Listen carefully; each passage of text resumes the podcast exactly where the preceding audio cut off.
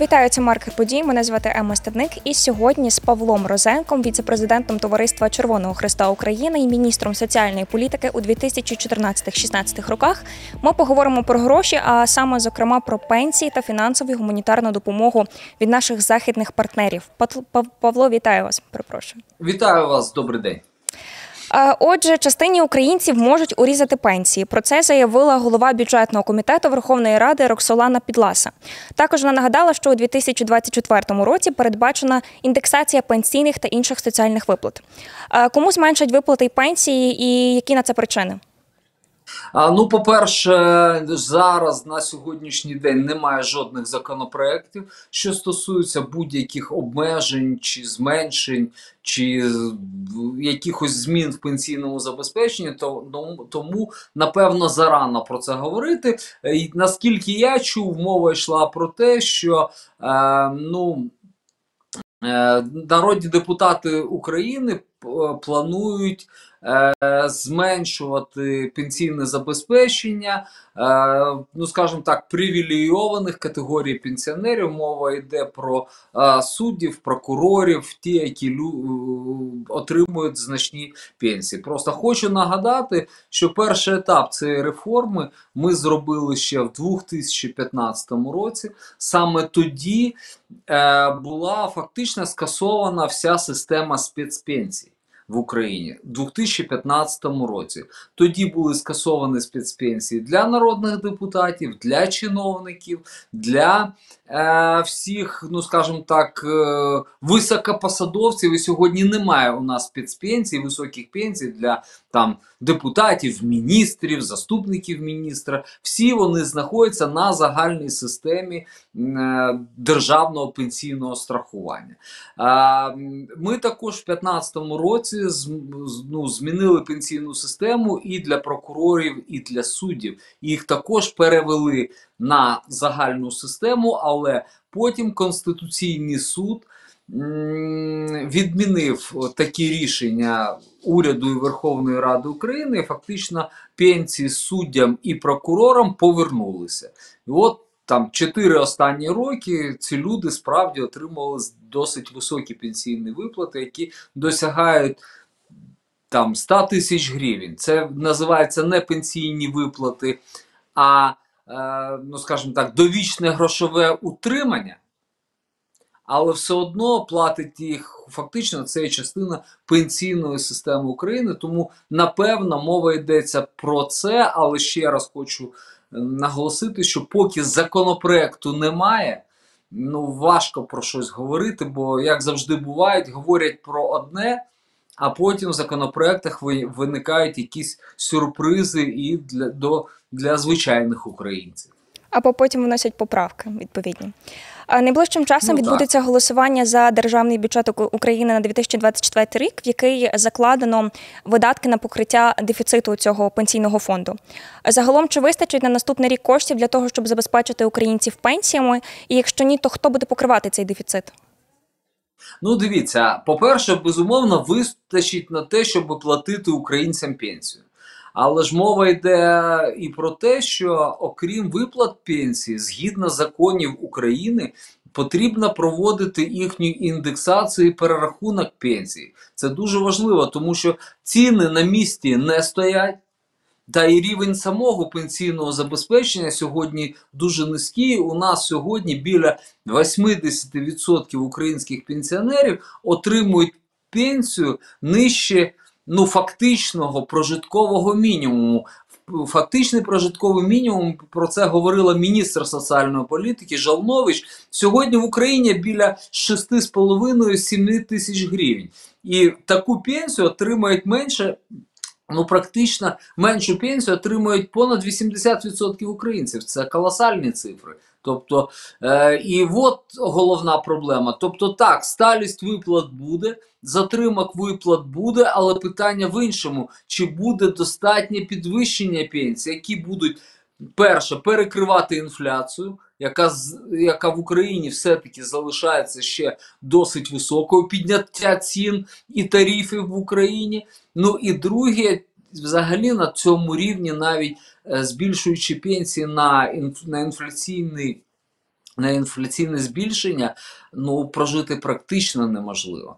Тому от це в чому головне питання, і у мене є досить великі сумніви е, про те, що в наступному році українців чекають якісь серйозні зміни або, відверто кажучи, збільшення суттєвої пенсії в Україні. На це ну, ресурсів, я так розумію, на сьогоднішній день е, ну, уряд Верховна Рада знайти не може.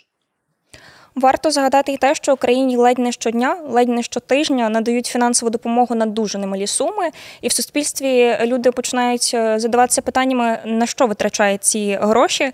І не тільки в суспільстві українському, а й наші партнери почали говорити про це. Зокрема, навіть почали надсилати нам в Україну різних різних контролерів, які би мали контролювати цю ситуацію, а саме те, як витрачають ці гроші. Е, Скажіть, будь ласка, е, дивіться, з їхніми за їхніми висновками, в принципі, ці гроші використовують доцільно і правильно, тобто витрачають, зокрема, на фінансову на фінансування армії і на якусь фінансову допомогу. Як ви вважаєте, чи вони не догледіли оці контролери, чи все-таки сказали правду стосовно цього? Ну, все-таки на сьогоднішній день мова йшла про частину контролю, яка стосується справді Збройних сил України і постачання тої зброї, яка надається Збройним силам України з боку наших партнерів. І тут я там невеликий військовий експерт, але я так розумію, що справді серйозних зловживань немає. Україна абсолютно правильно використовує цю допомогу. Але питання, що стосується фінансового ем, історії, тут же ж питання в наступному: що е, західні партнери. Говорять про те, що ви маєте сформувати бюджет, і щоб витрати згідно державного бюджету мають е, спрямовуватися на ті статті, які Україна вважає за доцільна. Але ми самі всередині суспільства маємо дати якісь е, конкретні орієнтіри нашої, нашій владі, що ми вважаємо за доцільне першочергове фінансування, а що можна відкласти на потім. І тут питання справді ми чудово розуміємо, що на першому місці сьогодні стоїть Збройні Сили України, фінансування Збройних сил України. Хлопці, дівчата наші мають бути забезпечені фінансово е, і матеріально-технічно всім. Але от далі, які пріоритети влади, це має відбуватися широка дискусія, якої ми, до речі, в парламенті не бачимо. Ну, ми в принципі не бачимо, що робиться в парламенті, так? Але на мою точку зору, от якраз питання пенсійного забезпечення і допомоги, виплати пенсій, підняття пенсій має стояти на другому місці після фінансування армії, адже пенсіонери це ті люди, у яких пенсія, як правило, це єдине джерело їхніх доходів. Вони не мають більшість пенсіонерів там підробити собі на, скажімо так, якісь кошти, якщо їм там, там 75, 80, 85 років.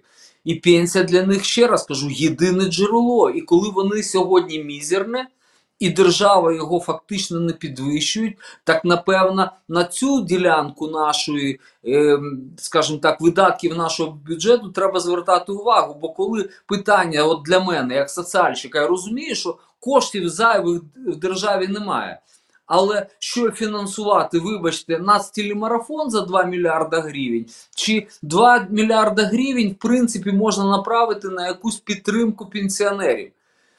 Так, це невеликі кошти 2 мільярда гривень, але 2 мільярда гривень там, 2 мільярда там, 2 мільярда там, і пенсії можна підвищити не на е, 100 гривень, ну, верніше, не на 200 гривень, як передбачається нинішнім бюджетом, а може на, на значно більшу суму. Тому я ще раз кажу: питання не стільки в, в скажімо так, правильності витрачання коштів згідно державного бюджету, питання в іншому ідеологію. Тобто, що у нас є сьогодні пріоритетами. На мій погляд, от саме пенсійне забезпечення має бути одним із пріоритетів держави. На жаль, наша держава поки не розуміє, що цей е, пенсіонери це така найбільш незахищена е, частина нашого українського населення, і кошти розподіляють саме на телемарафон, а не на пенсіонерів чи, наприклад, на соціальні виплати для матерів е, і дітей. Взагалі, в продовженні цієї теми Україна отримує допомогу від наших західних партнерів, але відповідно партнери очікують якоїсь відповіді, очікують якихось змін і якихось реформ. Зокрема, зараз я маю на увазі підвищення тарифів на комунальні послуги, електроенергію і газ. Е, Чи можемо ми очікувати підвищення тарифів на комунальні послуги вже цієї зими? І чи таким чином збільшиться кількість претендентів на субсидії? Ну, по-перше, попри всі заяви про те, що не буде підняті тарифи на опалювальний сезон, але тим не менше, давайте не забувати, що весною, якщо я не помиляюсь, в квітні місяці були підвищені ціни на електрику для населення. Тобто, це дуже серйозний фактор, який. е, Хоч і не був проведений в опалювальний сезон, але саме в опалювальний сезон люди, які користуються електрикою для опалення свого житла, якраз стикнуться з найбільшими фінансовими проблемами. І тут е, правильно, що з одного боку е, тарифи е, піднімаються, з іншого боку, для тих людей, які не мають можливості фінансової.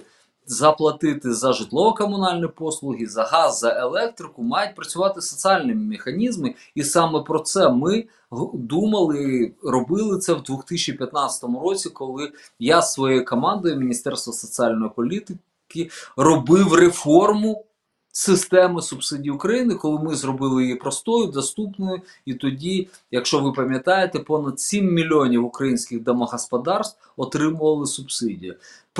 Ми передали владі фактично працюючу нормальну систему субсидій. Але, на жаль, протягом останнього особливо року ситуація в системі субсидій почала різко погіршуватися. Мова йде про абсолютно непрофесійне рішення уряду щодо передачі.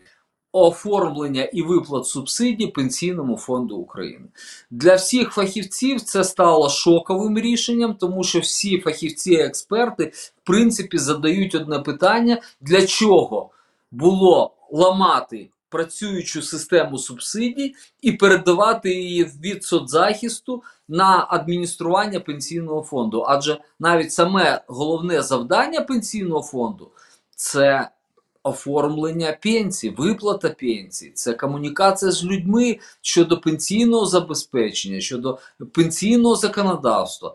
І пенсійний фонд і раніше, ну скажімо так, дуже важко справлявся з цією функцією основною призначення пенсії, особливо прийомом людей. А зараз, протягом року, пенсійний фонд просто катастрофічно не справляється ні з пенсіями, ні з субсидіями, ні з пільгами. І фактично нормально діюча система субсидій, яка існувала до останнього року, вона сьогодні зламана і зруйнована. І відповіді на, питання, для чого це було зроблено, для чого ви людям зробили гірше при оформленні субсидій, до цього часу відповіді немає. Рік колотиться система. Мені сьогодні люди пишуть з усієї України про те, що листопад місяць зараз люди не, людям ще не оформили і не виплатили літню субсидію. Субсидію за літні місяці. Уявляєте собі?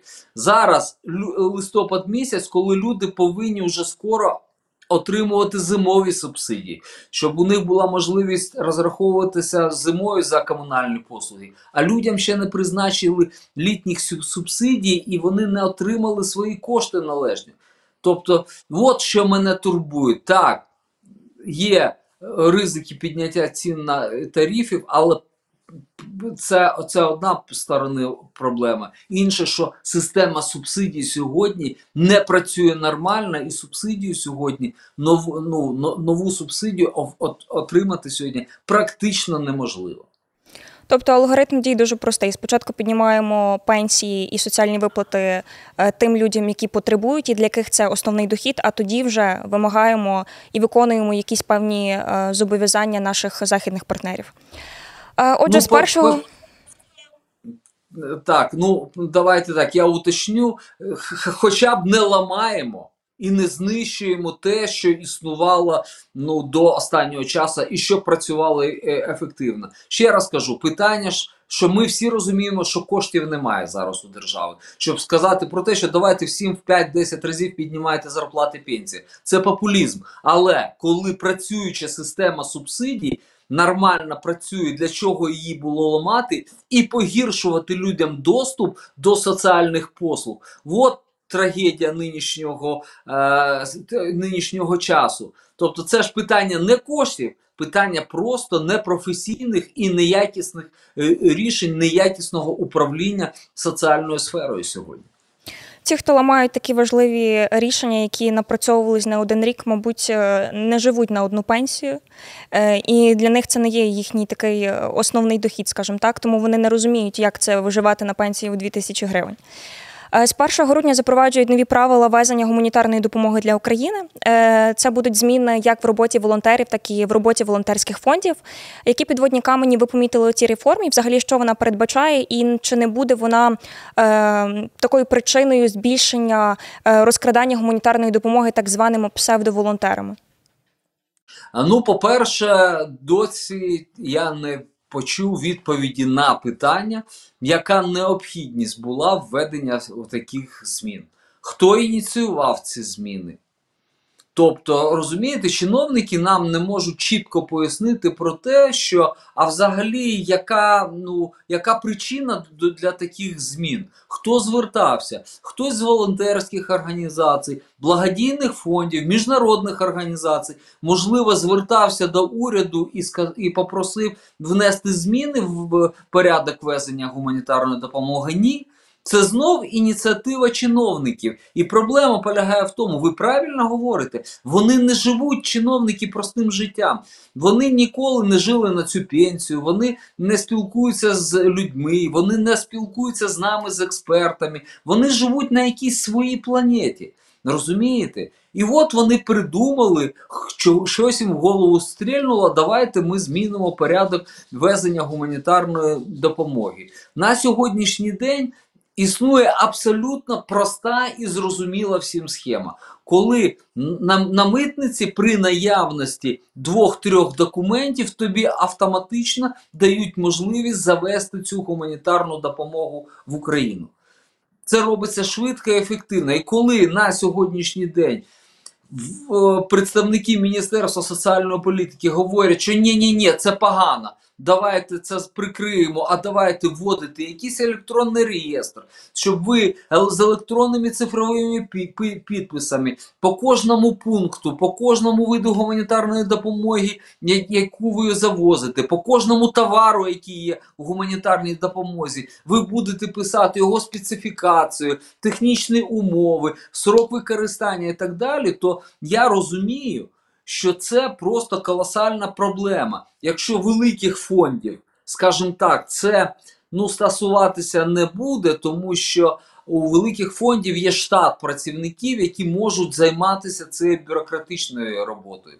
То по малим фондам, по волонтерам, одиначкам, які ну, ганяють автотранспорт, завозять там медичні аптечки в себе в багажнику своєї машини, займаються там завезенням невеликих партій медикаментів, продуктів харчування, там е, тих же самі дронів, для них це буде катастрофічна проблема. Де він буде шукати доступ до комп'ютера з електронним цифровим підписом, сидіти десь в дорозі в полі, заповнювати ці форми. Для чого це? У нас що війна закінчилась? Уже у Україні не потрібна гуманітарна допомога. І тому безумовно. Коли всі це побачили, коли всі побачили, що чиновники не захотіли навіть провести попередні консультації з громадськістю е, щодо запровадження нових змін, а поставили всіх це перед фактів, без, безумовно виник вибух. Вибух е, в волонтерському середовищі. І я сподіваюся, що результатом цього вибуху буде не те, що створяться чергові десятки робочих груп, і е, чиновники будуть по колу водити волонтерів із одної робочої групи, а в іншу. Цей порядок має бути на сьогоднішній день е, скасований, і до завершення війни будь ласка, має діяти спрощений механізм везення гуманітарної допомоги. Все без всяких новшеств, без всяких новацій. Є зловживання. Безумовно, є зловживання. Є факти продажу гуманітарної допомоги. Безумовно, вони є. Але ви влада, у вас є всі структури. Поліція, Служба безпеки України, ДБР, купа контролюючих перевіряючих органів. Будь ласка, починаючи від митниці, коли завозять цю гуманітарну допомогу, боріться з конкретними фактами продажу гуманітарки. Боріться з конкретним фактом розкрадання гуманітарки. Таких випадків є, але не можу сказати, що їх колосальна більшість. І тому треба боротися акцентовано з проблемою, а не бати, брати в руки палицю і бити по голові всі е, благодійні організації, всі волонтерські фонди. Так держава працювати не може. До речі, дуже дуже сумно, що от, е, чиновники, які, як ви сказали, живуть на своїй планеті і не бачать того, що відбувається в них під носом, лісуть до цих е, волонтерських фондів і організацій, які працюють взагалі на кошт людей, а не на кошт е, держави, які не розкрадають державний бюджет, а які оголошують збори і збирають гроші з народу. І в- принципі переважній більшості завжди потім розказують і розповідають на що вони витратили, на відміну від деяких державних організацій. А тепер трохи не по темі, не по темі грошей, але не можу запитати, бо насправді дуже дуже цікаво. Е, Ми знаємо, що у вас є така доволі цікава думка щодо легалізації медичного канабісу, і це така також е, ще одна дуже спірна тема в українському суспільстві. Е, Чия це зацікавленість прагнення легалізувати цей медичний канабіс, на вашу думку, і хто найбільш активно виступає за те, щоб підтримати цю тему? Що ви думаєте стосовно цього? Ну, я думаю, що у мене не якась окрема унікальна думка, а я бачу е, необхідність введення нормальних, абсолютно європейських цивілізованих правил е, щодо е, медичного канабісу в Україні з, то- з точки зору того, що мають бути абсолютно дозволені ті медичні препарати, умовно кажучи, на основі канабісу, які дають можливість, так би мовити, людям переносити більш легше відповідні медичні стани. Стан застосування медичного канабізу і історія застосування медичного канабізу є частиною доведеної медицини. Тобто це не вигадка, це не фантастика, це не лобіювання якихось там груп, які займаються цим питанням. Це доведення, це дов- частина доведеної медицини. І тому я думаю, що основним е, ну, локомотивом е, прийняття таких рішень в державі це є в першу чергу пацієнти, люди, які потребують е, цих медичних препаратів. Тому що давайте говорити відверто. На сьогоднішній день при наявності бажання будь-який медичний препарат можна дістати. Але питання в тому, чи ми легалізуємо цей ринок, чи ми і так надалі його е, залишимо в тіні, е, ну. І будемо давати можливість тіньовим ділкам возити ці препарати якимись темними схемами через кордон і все-таки постачати на український ринок. Тому питання в тому, що це треба для того, щоб ще раз кажу, українці мали можливість доступу до такої ж самої медицини, як мається в, ну, в цивілізованому світі. Це перше. І друге, щоб боротися з тіньовим ринком. Але безумовно, цей ринок має бути абсолютно чітко, ну скажімо так, контрольований з, боку держави, і е, цей ринок має бути знаходитися під особливим контролем відповідних державних, е, державних органів. І для мене це ну, абсолютно нормальна і продуктивна і правильна ідея. Ну, звісно, чому хтось має завозити в тіні е, цей медикамент, якщо можна отримувати і е, сплачувати за це відповідні податки в казну держави. Е, Дуже дякую вам за фахові відповіді на запитання, які турбують українське суспільство. Сьогодні ми поговорили і про пенсії, і про фінансову і гуманітарну допомогу наших західних партнерів, бо більше навіть за, затронули, зачепили таку дуже цікаву тему, як е, легалізацію медичного канабісу. Е, Це був маркер подій із віце-президентом Товариства Червоного Христа України з Міністерством соціальної політики у 2014-16 роках. Павле, ще раз вам дякую. Е, А щоб завжди бути в курсі цікавих актуальних подій, залишайтеся з FM Галичина. Е, Бережіть себе і почуємось.